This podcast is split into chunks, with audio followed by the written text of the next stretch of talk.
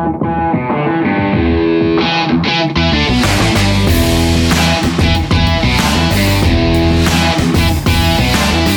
Army Online, the podcast of Stubbington Green Runners. Hello, Stubbington Green Runners, and a warm welcome to episode 5 of your podcast, Green Army Online. This is where we can all interact, even during the current lockdown, and find out more about other members and club activities, past, present, and future. We've already had some most interesting chats with people in the club in previous episodes. I could mention Louise Tanner and Sarah Barron in episode 1, Ewan McGrath and Mike White in episode 2, Penny Force, Kev Ashman, and Emily Tanner in episode 3, Lewis Chalk, Melissa Hutton Dunton, and Andy Stockwell, Mike White, Andy Simpson, and Lisa Don on episode 4. Our last episode, episode 4, was a bumper edition and required a pretty long run to be able to listen to it in its entirety while running. At the end of the show, I'll be giving details on how you can be involved by mentioning clubmates in a message or a shout out, or by suggesting other people we can talk to about their running. So stick around for that info. As for this episode, though, we have coming up, as part of our regular look at what's happening during these COVID days, we discuss the new brainchild of our men's team captain Andy Simpson, the South Downs Way Virtual Relay. There's the usual update from the team captains on the status of the COVID 19 virtual relay as we approach the final couple of weeks. We chat with the apparently unstoppable Jon Leigh and hear how he's been getting on since his terrible accident involving a motorcycle back in February. Club member, endurance athlete, and coach Nigel Whitcher tells us about how he was inspired to take up the Goggins 4x4x48 challenge recently we hear that club training sessions are now coming out of lockdown hibernation, and we find out who's joined the club recently. We get to solve a couple of old riddles and exercise the grey matter over three short puzzles, as well as hear contributions and comments from members of the club since the last episode. I think as you listen to this episode, you'll be heartened to hear from Jon Leigh about his progress, excited to hear from Andy Simpson all about the new virtual relay on the South Downs, and positively in need of a sit down and a sleep after hearing Nigel Whitcher talk through his challenge.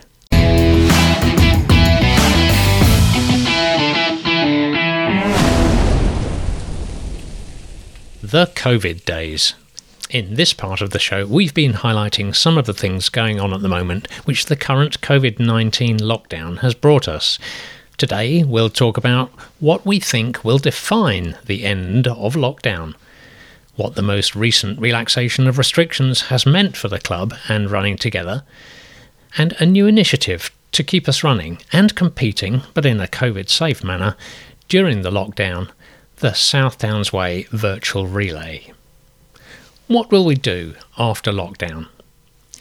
For those things that we wouldn't have done without lockdown, I refer you to the Facebook post by Sarah Barron on the 100th day of lockdown, which was the 24th of June. It is very interesting. How do we ever decide that lockdown is over, though, when we consider ourselves no longer under lockdown? Do we wait until everything, literally everything, is back to normal, whatever that is? Do we wait until we can do everything we used to, even if that's in some sort of modified form? Or do we wait until the vaccine against COVID 19 is available? And how long after that until everyone has had the vaccine, though? And what if it won't actually prevent the disease, just limit its effects, as is the case with other vaccines, for example, the flu vaccine? Are we talking about just the UK or Europe or the entire world? Anyway, and will it ever be deployed across the entire world? Notwithstanding those thoughts about the end of lockdown and how to define it, will our world ever be the same again? Will races ever be the same again? Would it be feasible to gather thousands of people together for mass starts like we used to without some risk of infection being a concern? Your views welcome. This week we've seen two of the first new style organised training sessions at the club. Firstly, Tuesday Hills with Louise Tanner. Louise posted on Facebook on the 26th of June Tuesday morning hills. I'm planning to run a hills session this coming Tuesday at 10am in Whiteley if anyone fancies this. She went on to explain that could be only five runners, plus itself, to make up the government guidance level of six maximum, and that the COVID risk assessment was in place, and so on. The hill session took place in the rain on Tuesday, the 30th of June, and I understand it was very soon fully subscribed. So, how was it? What happened? How was it organised? In Ali, my wife, I fortunately had a willing reporter there who is now able to fill us in. I'm just back from the first official Stubbies group session since lockdown. It was a very wet but very brilliant hill session out at Whiteley with Louise taking us, uh, five of us in the group. She explained all about the social distancing requirements and things we needed to do, but it was very easy to keep our social distance because very few people around. We did a pyramid session on the hills out in Whiteley Woods. It was a hard session, but a lot easier to do in a group, as it always is, than to go out and do on your own. And afterwards, when we got back, we even managed a socially distanced coffee, which was really good to be able to just stand around together and have a natter and catch up. So I've really been missing our group sessions and it was great to get back. So thanks, Louise, and all the other guys in the group, and looking forward to many more in the weeks and months ahead. Thanks, Ali. Secondly, a one mile time trial with Sarah Barron. Sarah posted on Facebook on the 27th of June Stubby distanced running event, one mile time trial. Monday evening, 6th of July at Whiteley. We will need to stick to some fairly strict rules to ensure we can maintain social distancing, but should be able to run in groups of up to five. Who's interested? And I'll put out more details. Again, I believe the session was popular, and even though at the time of recording it was yet to take place, Sarah listed on Facebook the number of people signed up, amounting to 76. So, how did this work? According to the information provided by Sarah, it was one lap of the Whiteley Business Park. It could be run as a time trial or just a chance to get together with other club members. Sarah allocated base times to most runners to allow them to run with a similar pace group, unless anyone had asked to run with someone in particular. Event instructions were also sent out to all those who'd signed up to ensure compliance with all the relevant regulations. Each runner was given a start time to run in groups of five, and runners were not to approach the start until the previous group had set off. Then runners timed themselves over the one mile route and submitted their times at the end of the run.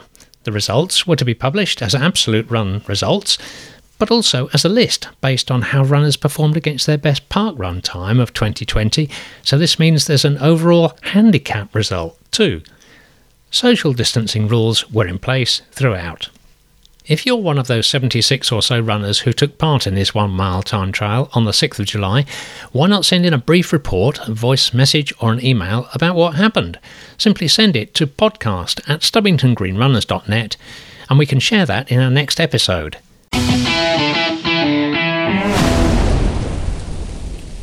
You may have noticed Andy Simpson posted on Facebook recently that there's a new initiative for the month of August. So let's find out about it from Captain Simo himself. Hi, Andy. Good evening, Stewart. It's Friday evening and it's the start of the weekend for most people. I've, I've had a little sleep after coming off a night shift, and uh, I'm talking to you about the virtual South Downs relay that's going to take place in August. Yeah, the virtual South Downs relay. So, to be run on a real South Downs or a virtual South Downs? No, we're going to be running on the South Downs. The event would normally take place the first Saturday in June, and it would normally cover the full 100 miles. Okay, but obviously COVID 19 has uh, meant no racing this year.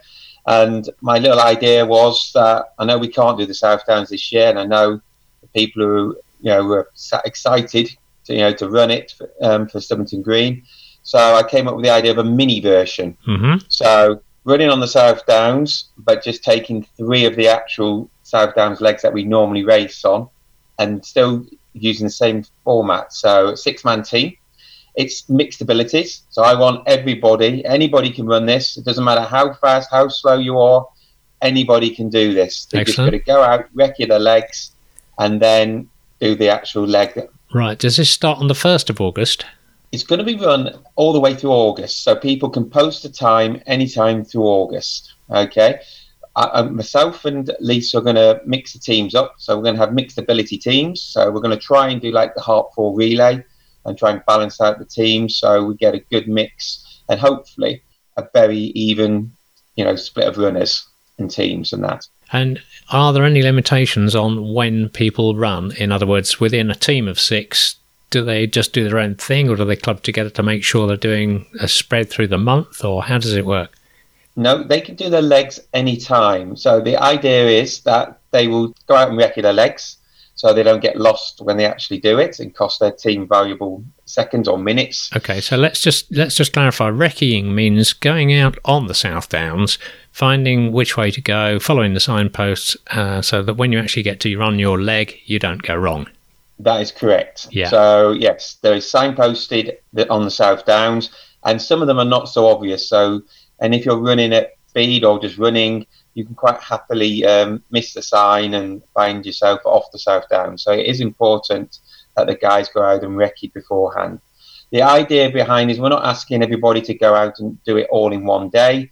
Obviously, we've had to do COVID 19 risk assessments and everything, unless you're actually part of the same family. At the moment, the current guidelines say no car sharing. Yeah. It's making your own way there under your own steam there's nothing that stops people going up there supporting or social distancing running, obviously sticking with the guidelines again. Yeah. No more than six people.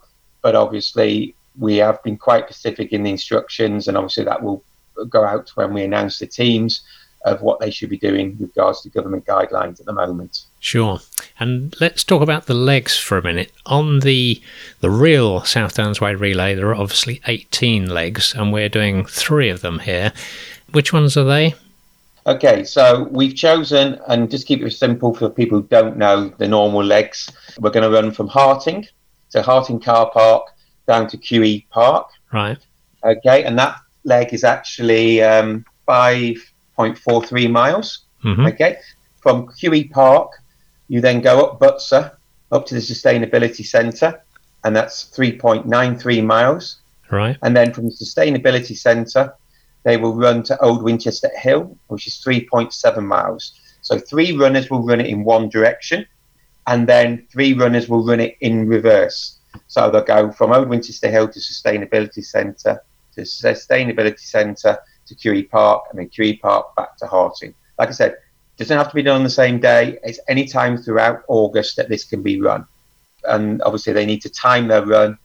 And then what they will do is actually send their GPS to Louise and tag myself and Lisa Donning, who will verify the results and the route's been run correctly.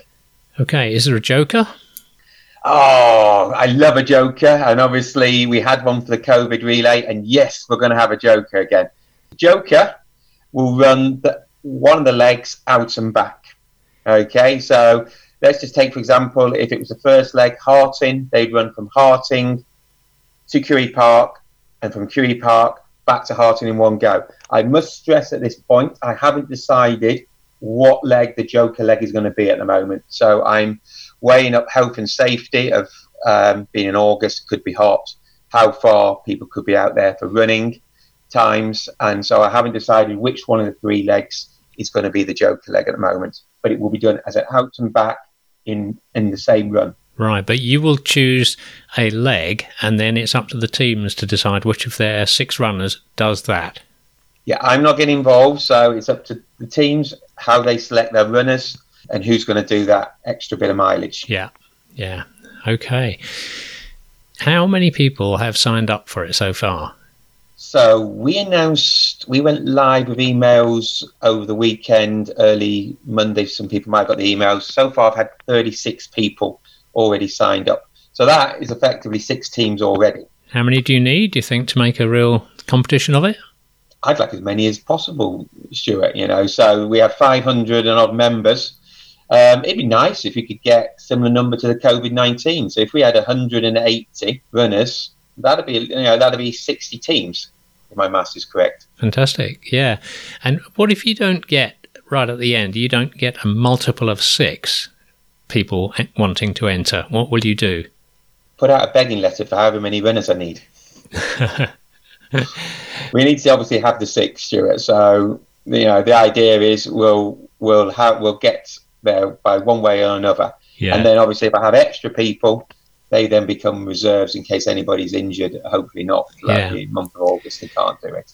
Is there a baton involved in this relay? So, for health and safety reasons, um, we're going to make people run with their phone. So, the idea is that you're going to be out in the South Downs, you're going to possibly be out there on your own, and we're going to make people take a phone okay. as a baton. So, everyone's baton is their phone. Yes. Yeah.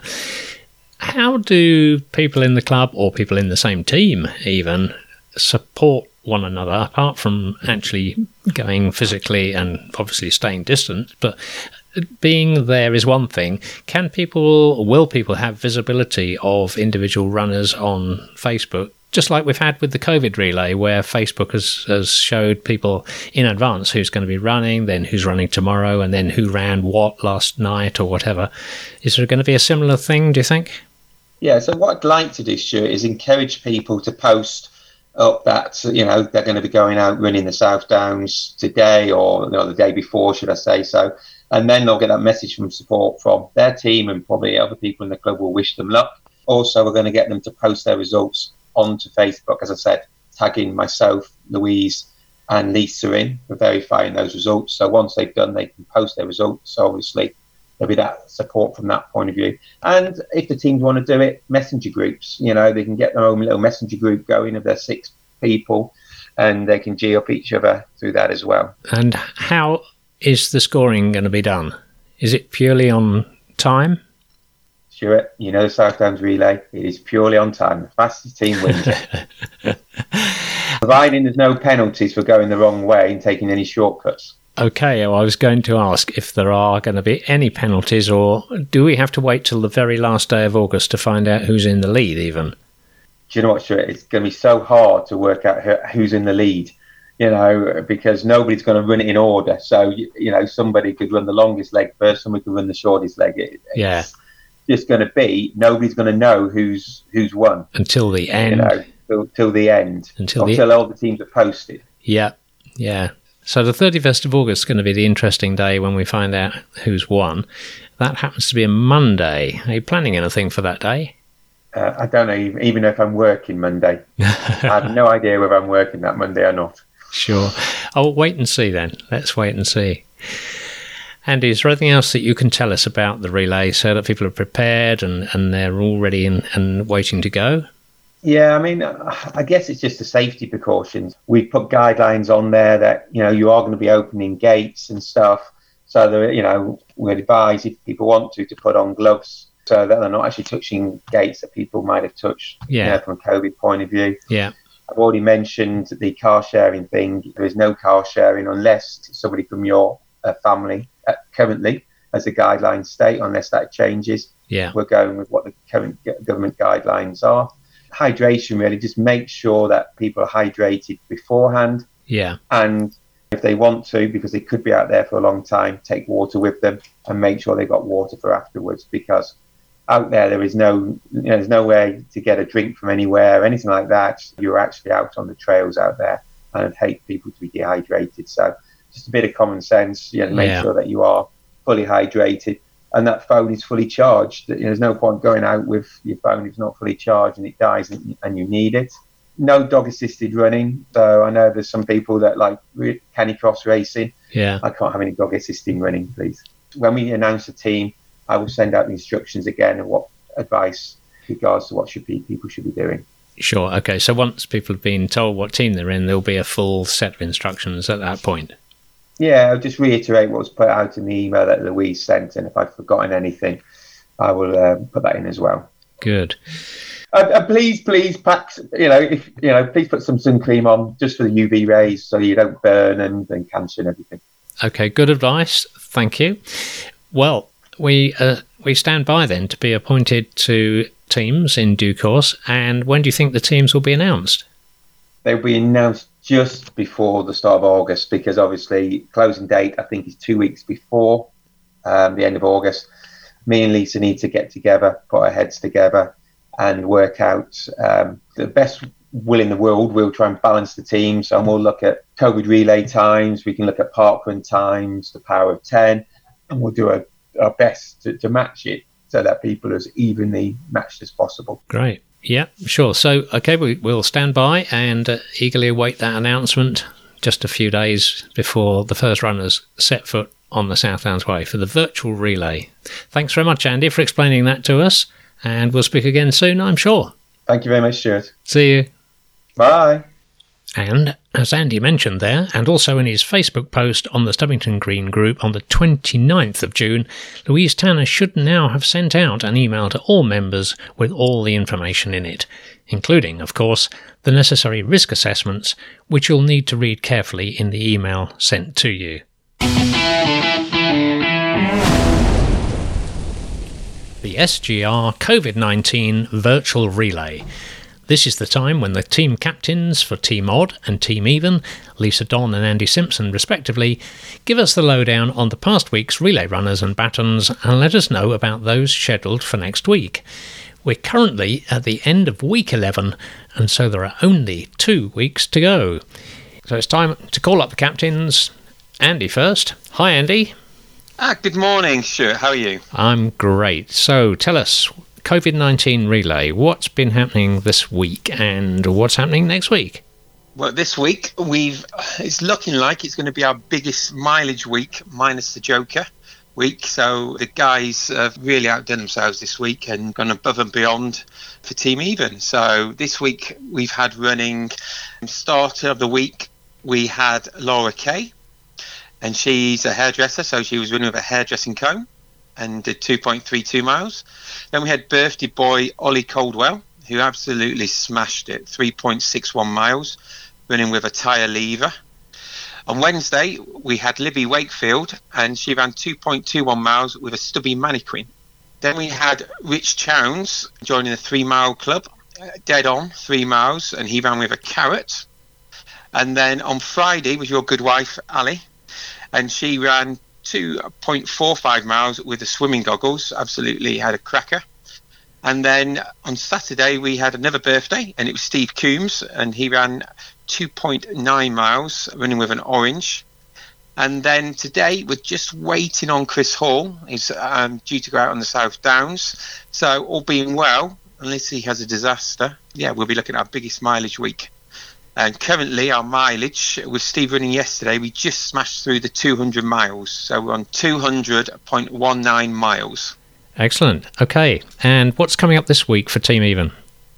So week 12, uh, so we've only got 13 runners left now. So the last two weeks, we start off with Zoe Preston. Then on Tuesday, we have John Plomer. Then we have on Wednesday, Becky Hobson. Then we have Kyra Mully running on Thursday. Apologies, I've not said your name right. On Friday, we have Robin Peel.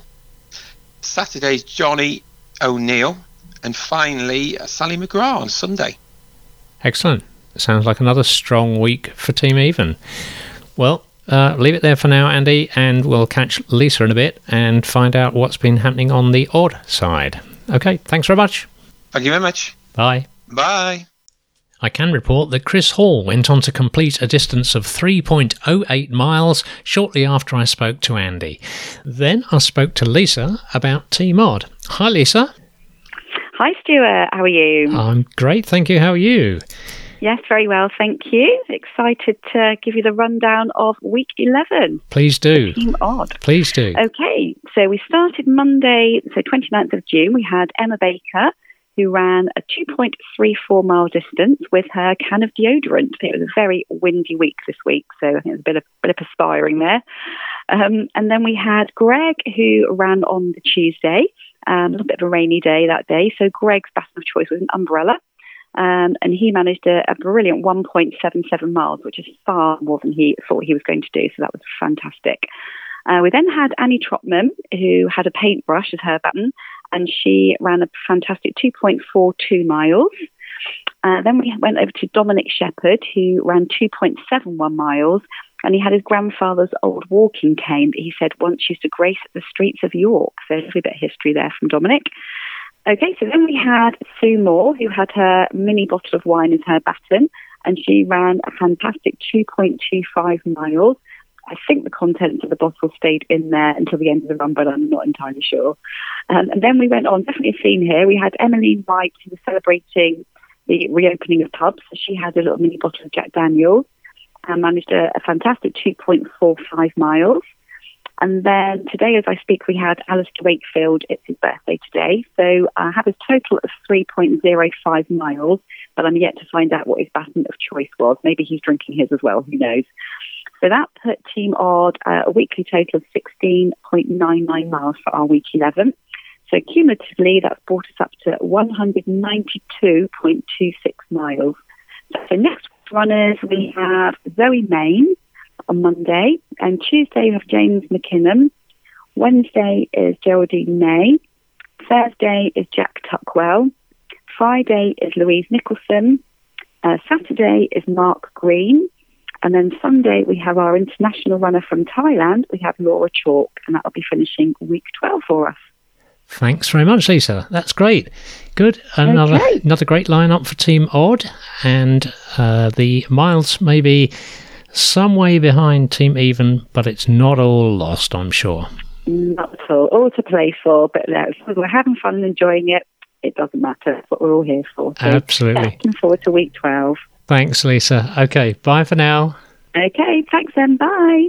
To summarise the scores at the end of week 11, with only two weeks running remaining, after a 16.99 mile week for Team Odd and a record breaking 19.57 mile week for Team Even, the totals are now 192.26 miles to Team Odd and 203.27 miles to Team Even. That's a lead of 11.01 miles to Team Even. With two weeks to go, is it too soon for Team Even to celebrate?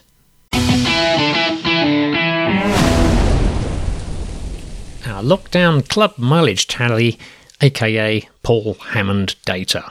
The last episode, you may recall that we'd collectively run as far as Queensland, Australia, since Paul Hammond first asked us to post our mileage on Facebook at the start of lockdown. Since then, it appears that fewer people are entering their data on the Facebook post, so we won't be tracking it here anymore. Maybe this is a sign, though, of the beginning of the end of lockdown as we know it.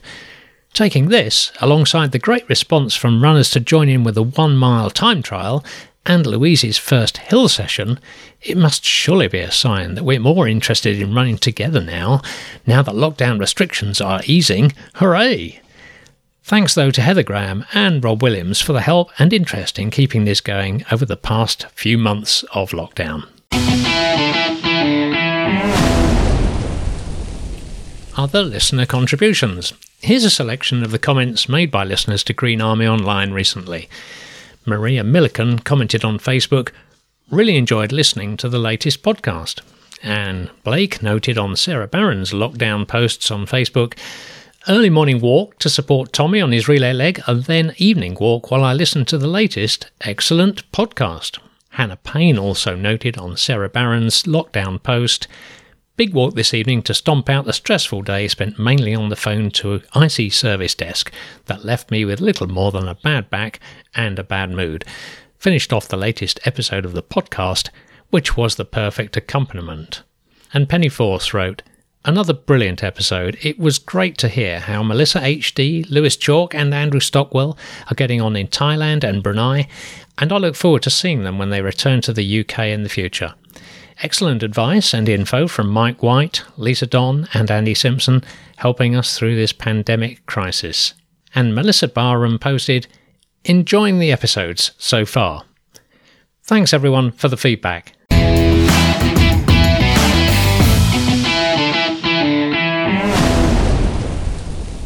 It's our pleasure today to be talking to one of our club members who many of you will know, and it's Jon Leigh. So, hello, Jon. Hello there. Hi. Um, Jon, we're interested in understanding how things are for you now in the light of what happened back in February. So, perhaps you could start by taking us back to February. Where were you and what was going on? Uh, yeah, I don't have a great memory of what happened. Uh, it happened on, it was Friday, the 21st of February, and I was doing a club hill session in Titchfield. Yeah. And unfortunately, I got, I uh, went crossed the road at the bottom of Coach Hill. Whether it was my fault or the motorbike's fault, I don't know, but I got hit by a motorbike. And that, that, that was as much as I rem- well, I don't remember even that. I got taken by air ambulance, the Thames Valley Air Ambulance, to Southampton General Hospital. And I, I no memory for about two days after that. Really? So you don't remember the actual incident itself? No, I have no memory of the actual incident, and quite luckily, really, as I went in a helicopter, and I've always been a bit fearful of helicopters, Uh-huh. so I was quite lucky that way. Um, I had a major head injury, including a bleed on the brain on the Friday night, which meant I had to have a brain scan. On the Saturday, my brain, my, my bleed got worse, so I had to have another brain scan. Yeah. But luckily, that didn't actually cause me any more problems, and from then on, it was improvement all the way, really. Wow. On the evening that it happened, uh, you say it was a hill session. So who else was there with you? Yeah, it wasn't. A, it was quite a small group. It was um, one of Sarah's hill sessions that she runs in Titchfield. Yeah. So Sarah was there, Stewart, Kev Ashman, and Julie. There was probably only about six or seven people on the hill session. Right. I think I'd done two or three laps of it, and then I was I was coming back down Coach Hill on the on the footpath side. And I crossed the road at the bottom of Coach Hill, and that's when it happened. And obviously, from, I'd have no memory, like I say, of it actually happening or or the, the hours afterwards. Sure. Yeah. So how long were you in hospital? I was in hospital for just under a week. I, was, I went in on the Friday night and I came out the following Thursday. I was quite eager to get released from hospital and I was Yeah. being taken, as a lot of people who have been in that sort of situation will realise, you get sort of tested before you can be released. And each day from about the Monday onwards, I was taken out into the corridors and had to prove that I could walk on my own and move up some stairs and uh, take me a little bit further each day. Yeah. And then once I could prove that I was able, really, they released me on the Thursday, but I had to be released by about half a dozen different departments. So the Right. physio, the brain department, and and all sorts of different departments that all had to say I could go home. Right. And luckily, John Warner came and picked me up on the Thursday with my wife and brought me home on the Thursday night. And it's been uh, much improvement since then, really. I still have um, some issues. Yeah, it's not all been, I'm still, as my doctor reminded me last week, I'm still in the early stages of my recovery, really. Yeah. Sure. And my, my legs are sometimes don't do what I want them to do. And it's the, uh, the uh, nerve damage. Right. So my yeah. uh, brain doesn't always send the correct signals to my legs. Although I I do go out and I'm still I'm back to running about four or five times a week. My legs don't always get the messages right, and they they don't go as fast as I'd like them to. Right. But as I get reminded quite often when I get frustrated about it from my wife and from the good running friends that I've got in the club that often run with me, and also from a doctor, I'd say I am in the early stages of recovery, and it could take up to eighteen months Really. before everything is correct. You know, and even then, there's no guarantees that I'll be back to the athlete I was before. No. But but nerve damage can take a long time, can't it? Yeah. Yes, yeah. Yeah. Well, in the hospital, when you were waiting to be sort of released and beginning to obviously get yourself back on your feet and feeling a bit better, did you feel at that stage um, particularly normal, or did you still have a lot of pain? How was it? No, I had quite a, a nasty injury on the head and my ear, across the top of my head. So I had lots of stitches uh, in the top of my head and Right. down my ear, where my ear was virtually hanging off, I think, on the Friday night. Oh, And so I had lots of stitches. Uh, about a week after I got released from hospital, I, had, I went and had to have the stitches out, but where it was all a lot of scabbing and things like that, they didn't get all the stitches out. So I went back a little while later to have the rest of the stitches out. And only a couple of weeks ago, actually, I, I went and had the last stitch out because my wife was looking in my head and she could see a little bit of blue thread sticking out my head. all right. And it was one that was under the skin and it had worked itself free. Yeah. So I had made an appointment, and even the nurse, when she tried to get it, she said she couldn't see anything. And uh, she was going to say, well, she was sort of saying that it had probably worked itself free and come out. So I sort of, although I uh, didn't quite believe that, I sort of said, yeah, okay, I'll come back when it's, if it comes up again. Uh, and then she said, oh, hold on a moment, I can see it. And she put, she managed to grab it with a pair of tweezers and pull it out, and it was about an inch long. This bit of thread that was still in my head, Good. and that was only a couple of two or three weeks ago. So yeah. so it was uh, quite surprising that that had been in my head about yeah well about four months. So Yeah. Yeah. Well, it's out now. Yeah. yeah, So, g- talking about your running, you sound like you're doing quite a lot. I mean, you're out several times a week. Does that feel okay? How, how does it feel now? yeah, not too bad. I'm I'm probably you know a couple of minutes a mile slower than I'd like to be or than I was before, Right. but. I've, I'm quite lucky in the fact that um, well, my wife started doing a bit of running. She's quite keen, and she's Oh, in fact she's she was going to run the man versus horse in the summer, but she, and then it got put off until September, and then got cancelled. Yeah, because you did that last year, didn't you? That's right. Yeah, I've done it a couple of times, and she was lucky enough to because it's a difficult one to get into, and she was lucky enough to get a place this year. Right. And although she's not normally used to running that sort of distances or over that sort of terrain, she was quite keen to do it. So she put out a, that she was going to do it for a sponsor for the Thames Valley Air Ambulance, as they were the ones that sort of helped save my life. Yeah.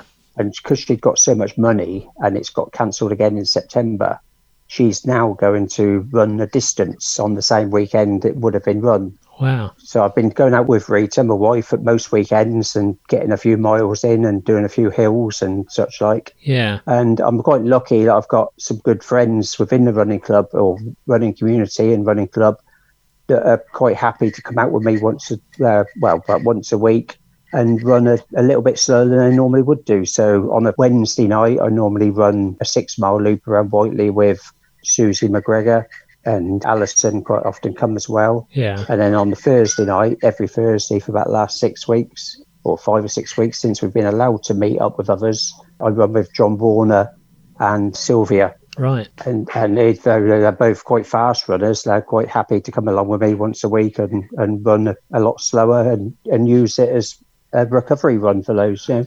Oh, that's great. So I'm very lucky at that. So I only need to actually run. I probably run only run on my own about once a week Right. uh, like I say, with my wife at weekends, and then with uh, a couple of nights a week with others, and then, then maybe once on my own. So Yeah. Yeah. And, and when you're running, when you're out and about, do you, because of the accident, do you think more about traffic or are you a bit more uh, maybe cautious or even nervous about running on near roads? Yes, I am a, a very wary, uh, especially road crossings where I can't always turn my head because of the injuries and such. Like I can't turn my head Right. all the way round, so I have to make sure I stop at road crossings and make sure it's clear before I go and that type of thing.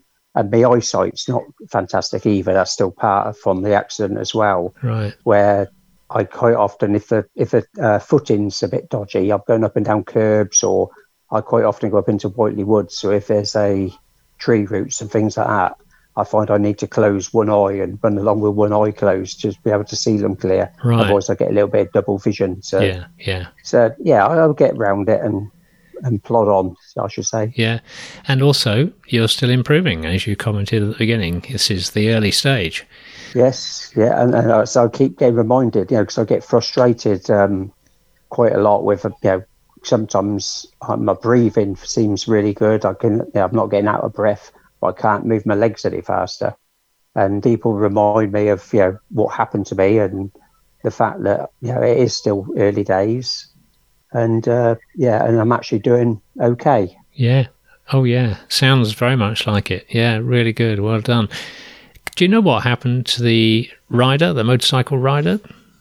No, I don't. I, I saw some early um, police appeals online and things just after the accident where they'd asked if there was any uh, witnesses that had had uh, maybe cam footage and that sort of thing. Yeah. And they said that the they mentioned that I had been taken to hospital with serious head injury and the motorcycle rider had had only had uh, minor injuries. So hopefully he was okay.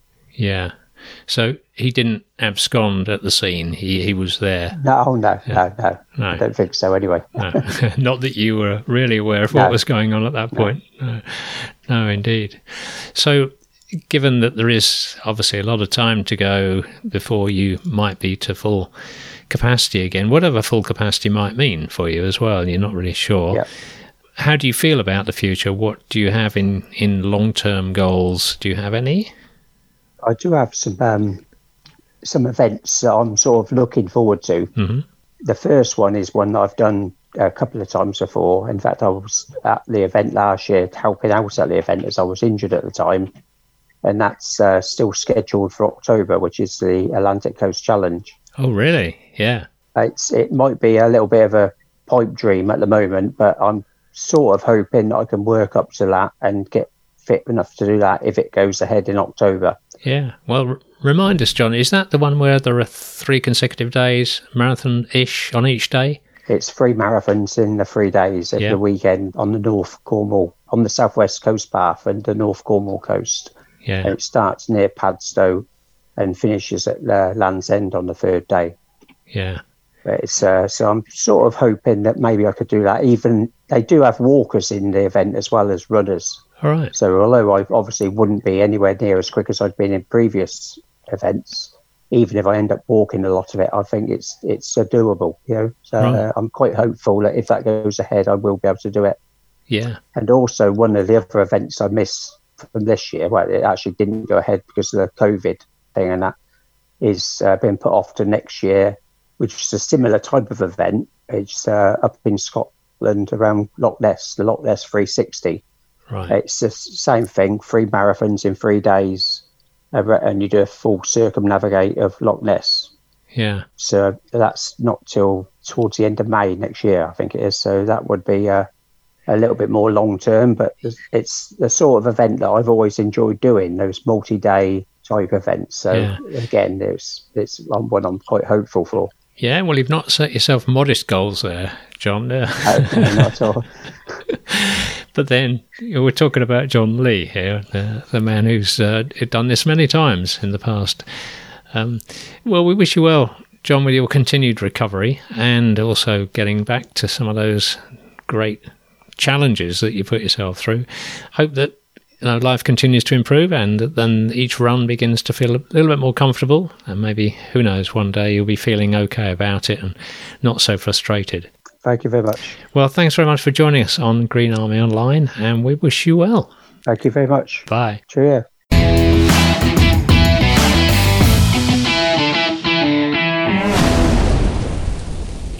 Something old.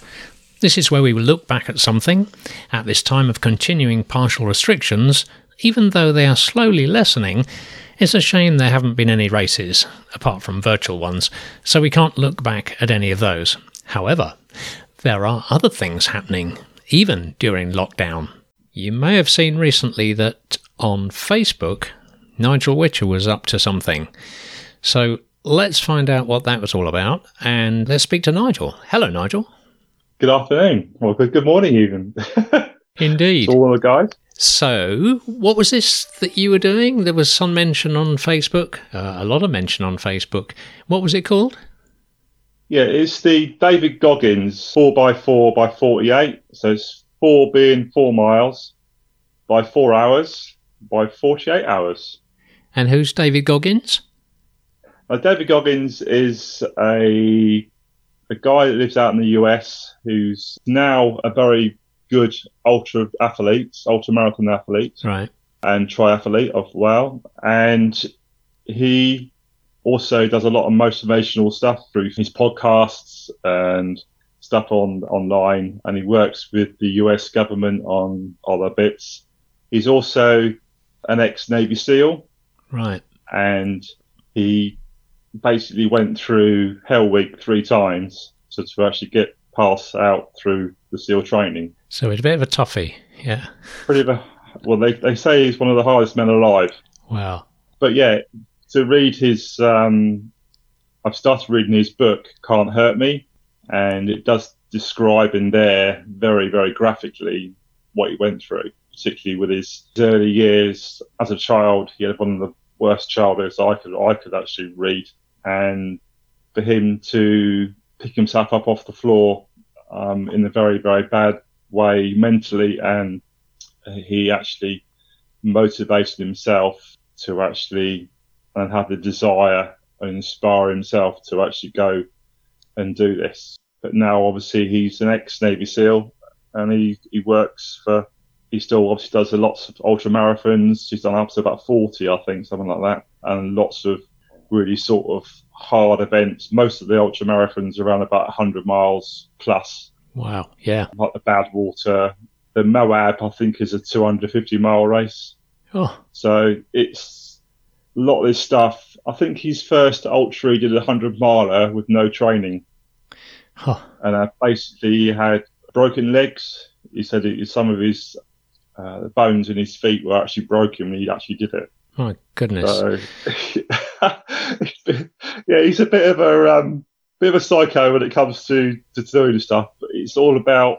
He, he talks about how you train your mind to be able to go above because we said that you, you only use 40% of your mind and your physical ability. Right. And he's saying to be able to tap into that extra 60% to actually push yourself forward. Right. Talks about that a lot. So on this occasion, he's he's thrown down a challenge to do four by four Yeah. by forty eight. Um, what what was the reason behind him putting this particular challenge down? Well, if, if you read his book, during the book, it gives you loads of challenges to do to be able to get your mind in the right place, hmm particularly if you're suffering from, say, depression or low esteem, or you, you want to try and get something in your life, or you want to try and do something better in your life, so if you want to lose weight or something like that. He's, he's giving you these challenges to then be able to deal with these life things that you want that you want to do.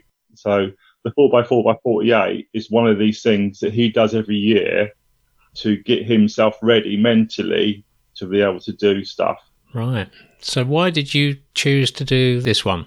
Basically, it was down to um, a friend of mine who's just come back from Africa. He's out there on tour with the army. He was came back uh, on leave and he had to isolate from his family for two weeks. So he wanted something to do. So because he was reading his book at the same time, he said he would do it. And because I was talking to him about it, he said, "Oh, do you fancy giving that a go?" I says, "Well, that sounds like good." And I wanted to do something to raise awareness for mental, men's men's mental health, as as I've suffered in the past and still am. Yeah. So I thought, well, you know, I've done lots of ultras and marathons and stuff, so why not give it a go? Yeah. So he did it the week before I did it. Yeah. When exactly did you do it? I did it Friday the 19th, and so I decided that a week before that I would do it this weekend coming. I just basically did a few runs leading up towards it. Most I've run in the last three months is nine miles. Wow. So, because I wasn't that worried, because you're breaking it up into four mile segments all the time and you're getting the rest in between. yeah. So it was all all a new thing for me to not have to go and run a straight marathon or a straight ultra for 30 odd miles without stopping, apart from the checkpoints, of course. It was a very, very much of a new animal to me. Yeah. That all week, I, when I decided to do it, I thought, well, I need to run for something. Men's mental health was very important to me. So rather than actually, I didn't set up um, a donation page or anything because I wanted it to be just for awareness and not as as uh, for money. Right. So I decided that I would try and get the club involved with it by getting the support that I needed during the legs. So obviously up to six people running at one time. So five people maximum I can get. And the response was, was, was phenomenal. That's great. And everyone wanted to run with me, which is great. Yeah. Yeah. So all through the night and through each day, did you have someone with you all the time? So I started at 6 p.m. Friday night, and then you run every four hours. So the next one would have been would have been 10, then two, then six again, then 10, then two, then six, then 10. So it goes all the way through for 48 hours. And I was the last run being on 2 a.m. 2, 2 p.m. on the Sunday afternoon. Right. Did you stick to the same route each time? Obviously, the week leading up to it, I looked at several routes. Being as I live in Lower Swanwick, the uh, you got Swanwick Lane, which is the infamous goes up quite a bit. No one likes running up it, and obviously we got the Bursland Hill the other side. So it was a case of find a flat route that's that's not off road. It's not. It's pretty impossible. That's local to my house. So I wanted to keep it nice and simple. So I decided that I reckoned a nice four mile route that goes up Swanwick Lane, up to the BP garage, and then back down the A27, down Bursland Hill, and then back up Swanwick Lane to my house again. So it's quite a hilly route. That was just four miles.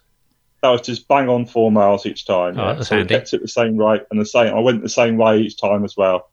And it's just in case um, people wanted to come and support me en route or whatever, then they knew where I was going to be the whole time. Yeah, sure. So, I mean, who was it who came out at those ungodly hours in the middle of the night and and kept you company, and all the others as well? Have, have you got a got a little list of the people who were out there with you?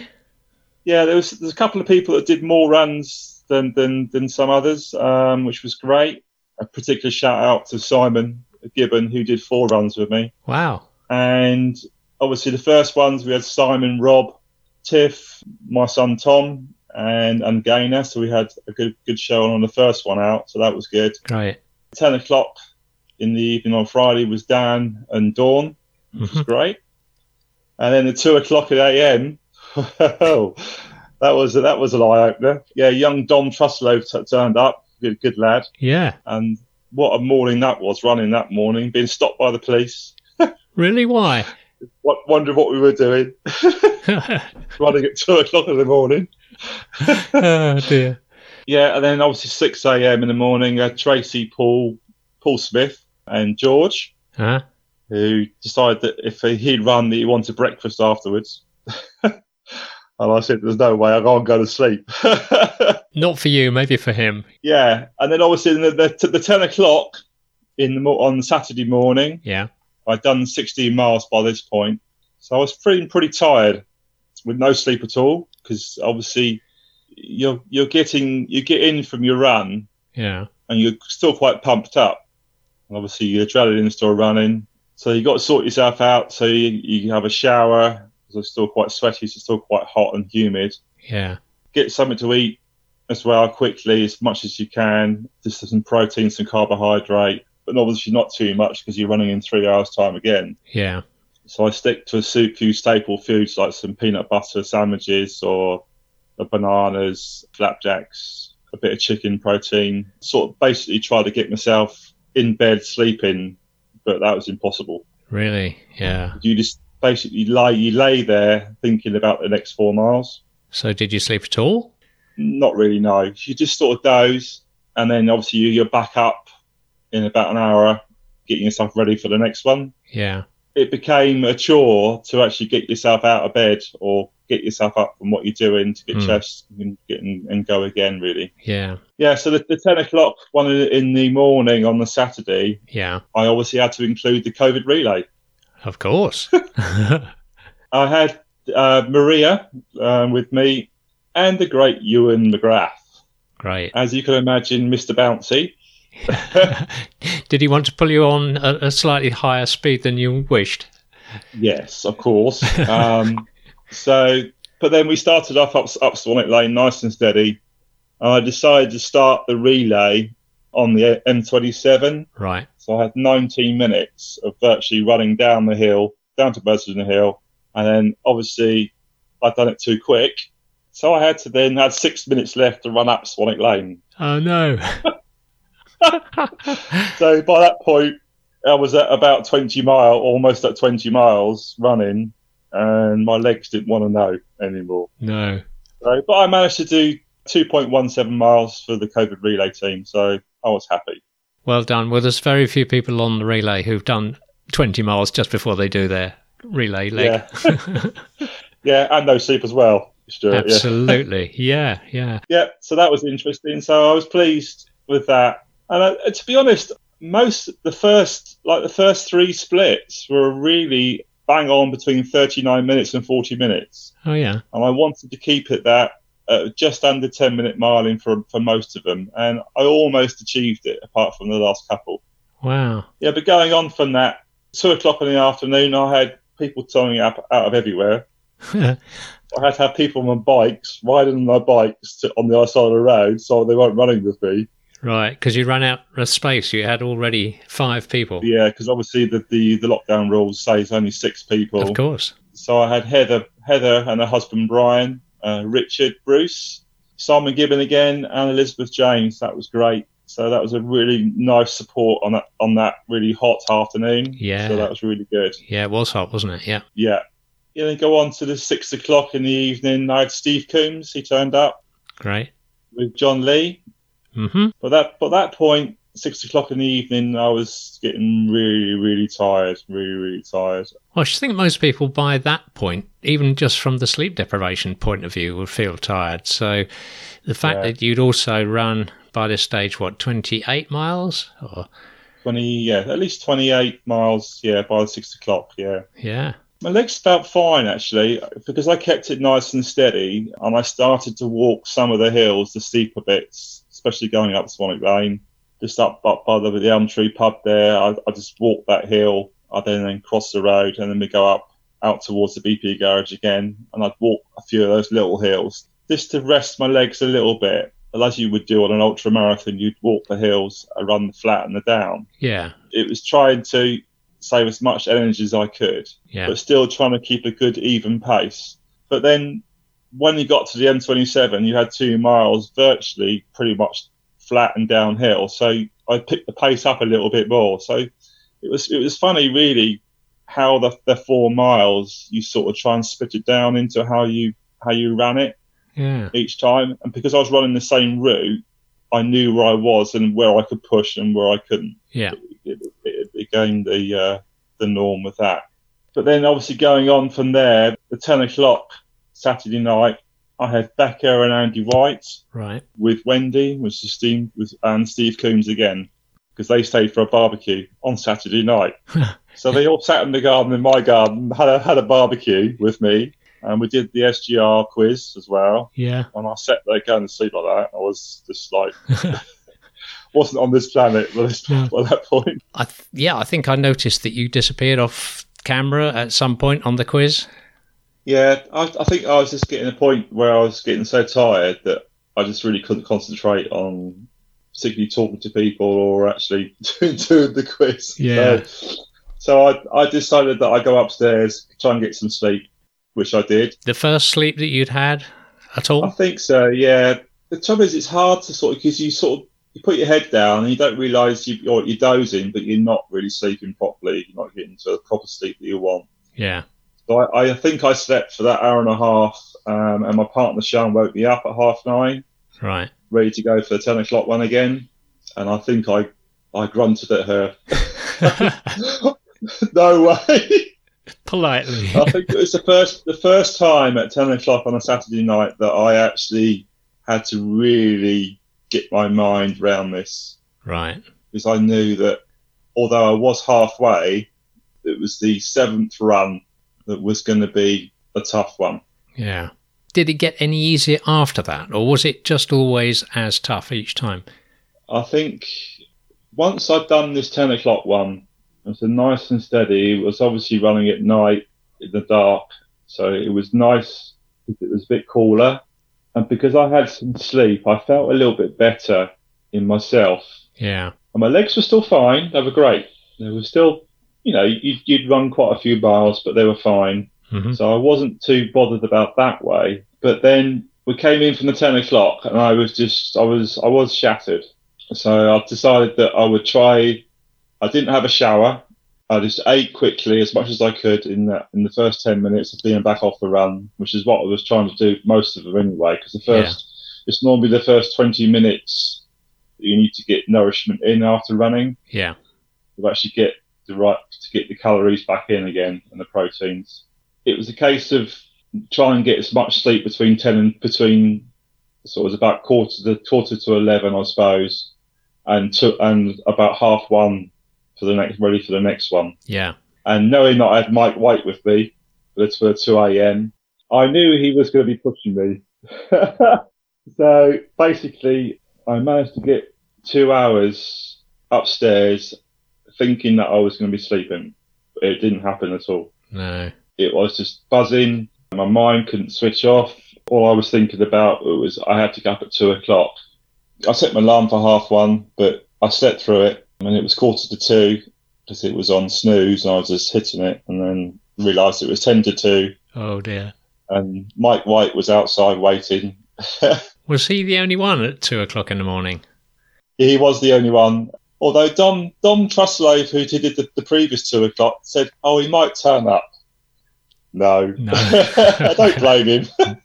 No. Oh well, credit Yeah, to Mike. so just me and Mike, and so I was outside, and he, he did a quick video with me, which is on Facebook, and I was a little bit, I was a little bit sweary, to be honest, but uh, which you can understand. Uh, I was severely sleep deprived, um, pretty shattered by this point, Yeah. and really didn't know what I was doing and whether I was I was going to carry on. But yeah, I just uh, thought, okay, right, next next four miles, let's crack on. Yeah. Mike Mike got me going. We got went up the hill quite slowly, um, up Sonic Lane, and obviously did the loop. I think it was about just just over forty minutes, so it wasn't too bad. Although although my legs my legs felt tired, but I think I was running faster than what I thought I was. Right. I, I managed to get some um, sleep between the two and the six. Yeah. I think I got an hour. And uh, so the six o'clock one in the morning was really nice because I knew this one was going to be hard, and I just had three left to do. Yeah. And so I had Simon Gibbon again with me, Sarah, our vice chairman, Yeah. and, and Stuart Bamberger. Great. So they came down, and it was the first one in the rain, which was nice for Hmm. the weather, which is okay. So it made, made it nice and cool Yeah. and I actually felt really, really good actually, and felt look, I've only got two after this one. There's only two. There's only eight miles to go, two left to do, two left to push. The lowest point seems to have been that 2 a.m. slot. Yeah, the two a.m. one I think was the the lowest one because because I think it's the time in the morning. Because had you you you'd done you know almost forty miles and your legs, although they felt better, it would think it was just really the tiredness that got to me. Yeah. and mentally it got to me as well a little bit and it's being able to sort of find the, the power in your brain to actually then say to yourself I've, I've got to carry on i've got to carry on Yeah. david goggins talks about being able to callous your mind Right. so if you imagine like a callus on your hand it's that sort of same sort of description. It's to be able to block out what that little man on your shoulder is saying to you. Give up give up give up give up. It's being able to block that out and say to yourself look i can do this. I can do this. And i think a lot of runners particularly in long distance runners ultra marathon runners go through that they have to then block that pain out and be able to keep going, to keep going, and to keep pushing through. Yeah. So, do you think this taught you, did this challenge teach you about how to do that even better? Because you've run ultras before. Yeah, Uh, what What was different about this? I think so. Yeah, because you you get to you get to a point on a run on some runs, and it, it can be a 10k. You get to four miles and you think, I've had enough of this. But it's something in you that you need to say, right, I've got to keep this going. There's only two miles to go, or there's only there's 14 miles to go. Or a marathon, you get to you get to that wall at 22 miles, and you think it's only four miles. It's just that it's just only four miles, just a bit more than a park run. Yeah. So you try and tell yourself that it's only that, but then four miles becomes a hundred miles in your brain Yeah. because it's hard, isn't it? Yeah. It's being able to tap into that that extra sixty percent, which is what David Goggins is saying to be able to do. We run at forty percent. We, we we keep we we become very sort of um, lazy with our brain. We can actually do a lot more than what we think we can Yeah. as humans. And I think that's what he's trying to portray and trying to give us challenges to try and be able to tap into that mental um, strength that we need. Would Would you say that through this challenge you did get a little bit more deeply into that reserve and you did find a little bit more than the 40% or whatever it is you'd normally get to. Yeah. I think as well, having, particularly when it got to the 10 o'clock, which is the penultimate run, I knew that I had one left to go after this point. Yeah. Although the 10 o'clock was hard, but I had people around me as well, which was good. I had Rob, Helen Benson, Craig Benson, and Paul Smith with me. Great. And although they were running in front or they're running behind, they were all talking to each other. I was on my own running still Yeah. with my mind telling me I've got to get these four miles done Yeah. and then to have only one left to go. So really, the one left to go didn't matter. I didn't have to run it in my mind because I knew that it was over at that point. Yeah.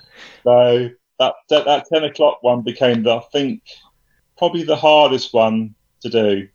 Right. If I'm thinking about it now, um, in my mind. Although my legs felt pretty tired, and my quads were starting to give me the signs of stiffness and Yeah. Yeah. And that's the thing as well. You, when you're running four miles each time, because you're having to then sit down or stop, go try and get some sleep. So you, your muscles each time are stiffening up. How much stretching did you do between them? Yeah, I did. I just did the normal stretching. I had a few ice baths in between Right. and a hot shower afterwards. So really, that's that's about the only thing I was doing. I wasn't going overboard with the stretching because I felt that that I needed to actually try and rest as much as I could. Yeah. So I just did in the normal the normal stretches that we do after after a normal club session, nice and quick, ten minutes, uh, as much as I could. And uh, really, to be honest, I didn't do many warm ups before the runs either. I do a few leg swings just to get my legs going again, and that's about it. Yeah. Didn't go overboard overboard with it. Right. Yeah, so the ten o'clock obviously was the penultimate one. We did that quite quite an easy run. It was just over forty minutes again, Yeah. knowing that there was just one left to do. Yeah. Yeah. And my legs, my quads particularly, were very very tight and very very sore. And I had a couple of blisters on my heels as well. Yeah. But they, they didn't really bother me that much, so I wasn't too too fussed about them. Yeah. It was just mainly my quads that generally felt quite tired. Sure. But I could still run, which is the main thing. Yeah. Yeah. So who who had the pleasure of joining you on your final four mile stretch? My partner Sean, who is generally around about a 12 minute miler, Yeah. and my son Tom, who's very quick, obviously, Yeah. and Simon Gibbon turned up again for the last one. Good. So there was four of us running basically. Nice. We started at two o'clock, uh, the last one in the afternoon, and it was quite hot, but I was filling up for it because this was the last one. Yeah. In your mind, this is it. This is the last baby we got to do. Is- We got to crack this easy in the bag. So yeah, so we started up Solid Lane. I walked a few times because we were with Sean. Yeah. Obviously, we had to keep the pace quite down a little bit more than what I was doing. But all the time, I wanted to push. But because we had Sean, I said, Look, we'll, we'll keep the pace nice and steady, so we can so we can run with and run with her. And it, it and it was good as well because we got up to the two mile point and still feeling feeling okay. And then my son Tom decided that, come on, Dad, let's see if we can get under 50 minutes. so I said, right, okay. So Simon stayed with Sean, Yeah. and then me and my son Tom, who's 23 and a very good ex triathlete, decided that we would then pick the pace up. Right. And so I grimaced on my face and went, right, okay, let's go. So we literally hacked it down the M20, down the M27, down the hill, and up to back up to the finish. And we finished literally just a couple of minutes in front of um, Simon and, and Sean. So, Great. Yeah. so that was that was good to actually be able to run quite hard Mm. after doing what 46 miles at that point with no sleep. Yeah. The quads held up. Yeah, the quads held up. Yeah, they were fine. So Great. it just goes to show that I think you go through when you're running a long distance race, be it a marathon, ultra marathon, you go through those points where your legs are tired, you're tired, your brain's tired, and it's being able to get yourself through those points, for then your body then does get a second wind Yeah. and be able to then push again. And I think that's proved to myself. Hopefully, I'll prove to others that it's that you will go through some bad points and some bad times with any running event. You need to be able to pick yourself up both physically and the most important thing is mentally as well. Yeah. If you've got it right upstairs, I think you'll do a lot better than you think you'll do. And I think as a Stubbington coach, I think that's something that I'm going to try and push through a lot more in my coaching about how we actually approach races mentally as well as physically Yeah. because I think it's really important that we try and tap into this extra 60% that the body's not using. Yeah. If I hadn't had those people with me during that time and known that they were waiting outside, there probably wouldn't have been a couple of times where I think, well, do you know what? Sod it. I ain't doing it. Yeah. Because my upstairs, your mind was playing with you and said, do I really have to get up and go and run another four miles? So I think knowing that people are outside waiting or going to be turning up really, really helps. And I, I can, from the bottom of my heart, I really thank every single person that turned up. And Yeah. also the support on, on Facebook as well through the Stubbington Green really, really helps. And I just really appreciate what the club do for everybody. So from that point, that's all I can really say at the moment, this moment in time. So Yeah. It's very interesting. I think there's a, there's a lot. There was a lot of people that within the club that have said, "Oh, I could never do a marathon. I could never do this." I think until they get inspired, I don't think motivation. I don't think is a, is a word that we should use because motivation is very is temporary. Yeah. Desire is a better word, is to do something or want to do it in your mind. So if, if someone's like David Goggins says, you know, if you want to lose weight, you've got to actually be blunt with yourself and say, I'm fat. Yeah. Whereas if someone said to you, you're fat, you will take that personally. Yeah. But it's being able to admit to yourself that you say, right, I'm, I'm a fat bastard or whatever. I need to sort it out. So it's actually being very blunt with yourself to then look in the mirror and say to yourself, I've got to do something about it. Yeah. It's, it's there, isn't it, all the time. And that brings about the motivation to respond, doesn't it? Yeah. And that's what he talks about the whole time is being able to push through that 40% or go- go past that 40% to be able to then do something you want to do. I do recommend reading his book, I must admit. Yeah. It's, a, it's, a, it's certainly an eye opener. Indeed. Well, let me ask you, what do you think was the most rewarding thing that that was part of this whole exercise? Because obviously there were difficulties. We've we've talked a lot about how tough it was, but what was the most rewarding part of the whole thing? I think there's probably a couple of things, but I think the main thing for me, because of all this, um, the COVID 19 and the lockdown and everything, Yeah. and not being able to see my friends and my club mates as much over that time, because the rules were relaxed a little bit for us, able to run as a six, it became that you could run with people that I hadn't seen for a while. And I think that was the main the main thing mentally for me apart from the challenge, what I wanted to do, the main thing was being able to bring the club together, albeit 30 runners or so, Yeah. together for that weekend, and also for the club then to see and try and get the club moving again in that, that sort of respect. So it became like an event Yeah. people then were watching me on online and obviously giving me words of encouragement as well. So it, it got the club together for that weekend, and I think that's great. And Yeah. that's that's what that's a really really good positive that um, that came from it actually. Yeah. Apart from my own personal challenge to do that, Yeah. What do you think you will remember most about the experience? the two o'clock Yeah. in the morning with Mike White Yeah. because I watched that video that he took. Just it just makes me laugh every time. But I guess it's also a reminder how you overcame those difficulties. Yeah, absolutely. Yeah, and just lying, just lying in bed and thinking to yourself, "I'm not going to get up in two hours' time." Yeah. But you did.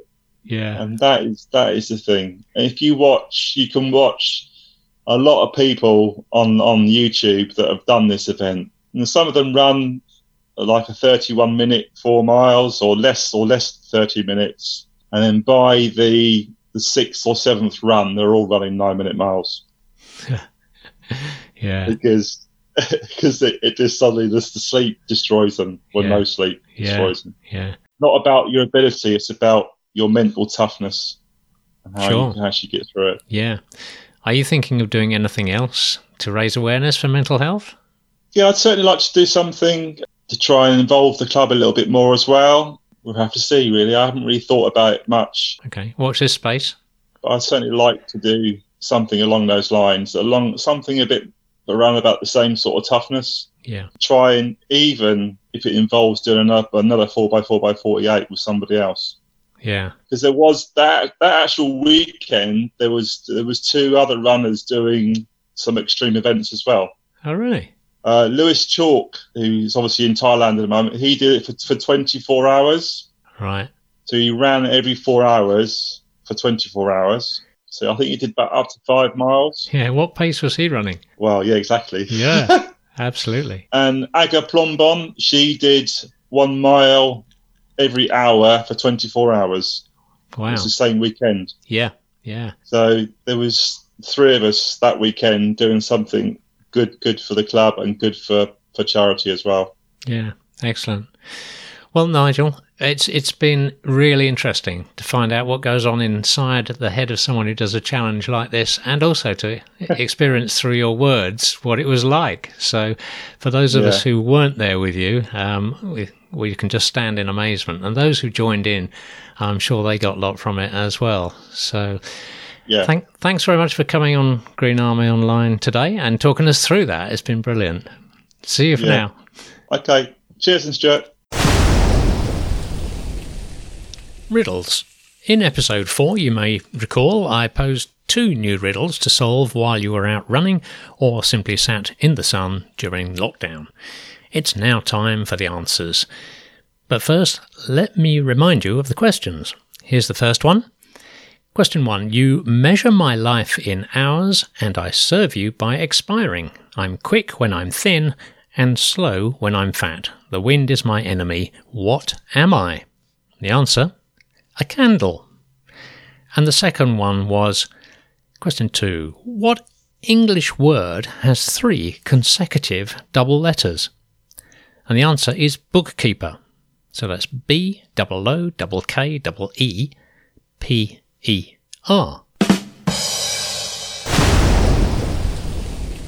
Something new. New members since episode 4, which was the 15th of June. Well, I'm pleased to say the club has indeed grown since we last noted the membership new arrivals to the tune of one.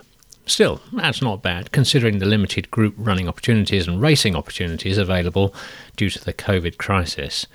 So it's a big stubby welcome to Brad Hammonds.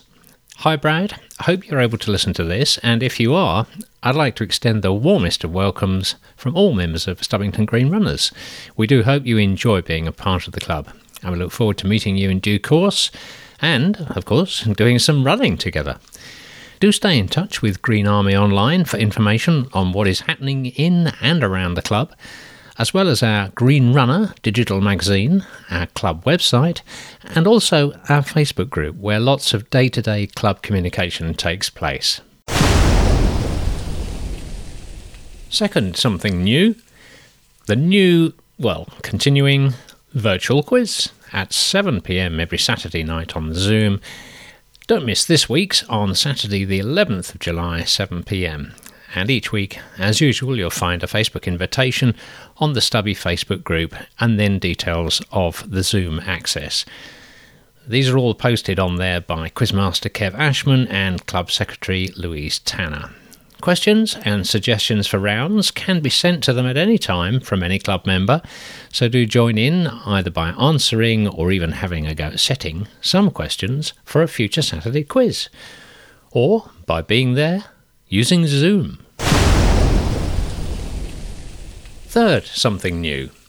Here are some new riddles to solve while out running. Well, they're not so much riddles as short puzzles this time. I have three for you. Number one Can you find a number such that when you add 5 to it, the number triples? There's a clue here if you want it. It doesn't have to be a whole number. Second one You're given a length of rope and a box of matches. You know the rope takes exactly one hour to burn from end to end. You're then asked to measure 30 minutes with no clock or watch or other timepiece of any sort. You might think this is easy, just burn half of the rope. However, the rope is very uneven. It's thick in some places and it's thin in others, so you can't be sure how long it would take for any section of it to burn. So, armed only with the rope and a box of matches, what should you do? Clue here think a bit more laterally. And the third one. People who watch their national football team play in the World Cup may more than double their chances of a heart attack. True or false? Answers next time.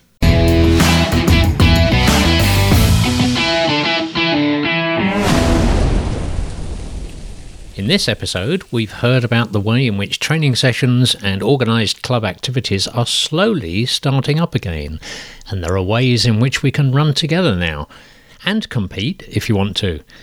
The COVID relay has given us more to cheer, including a record mileage week for Team Even. And we heard that Jon Leigh is doing well and still improving after that accident a few months ago. Great news. After listening to this episode, are you all set to run on the South Downs?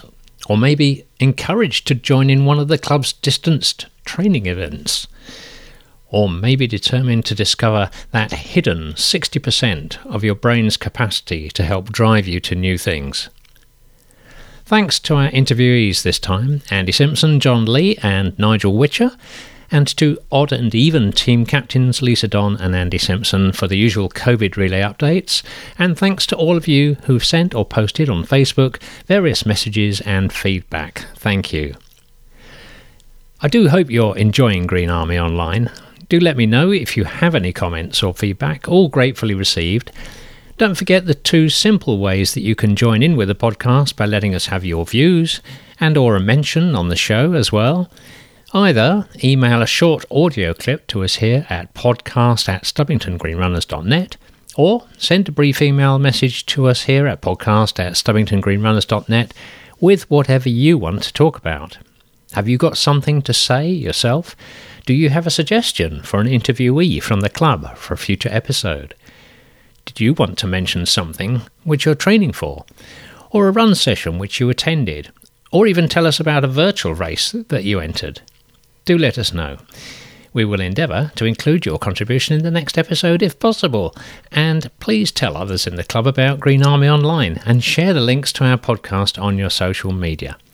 Next time you see something on Facebook about Green Army Online, please share it so others can catch it too. Thanks. Next time, among other things, we'll have some more interesting stories from club members. We'll find out the latest situation concerning the COVID 19 virtual relay and the South Downs Way virtual relay, too. We will, of course, find out some answers to some puzzles, and we'll talk about the way in which we can train and or race together, which hopefully will move on even further in the coming days. Till then, though, run safe, stay well, and we'll end with some encouragement from the club coach. Hi there, Mike White here. Not listening to Green Army Online yet? Why not? Come on, let's go, let's go. You've been listening to Green Army Online with Stewart Pepper. To contact the show, email podcast at stubbingtongreenrunners.net. See you next time.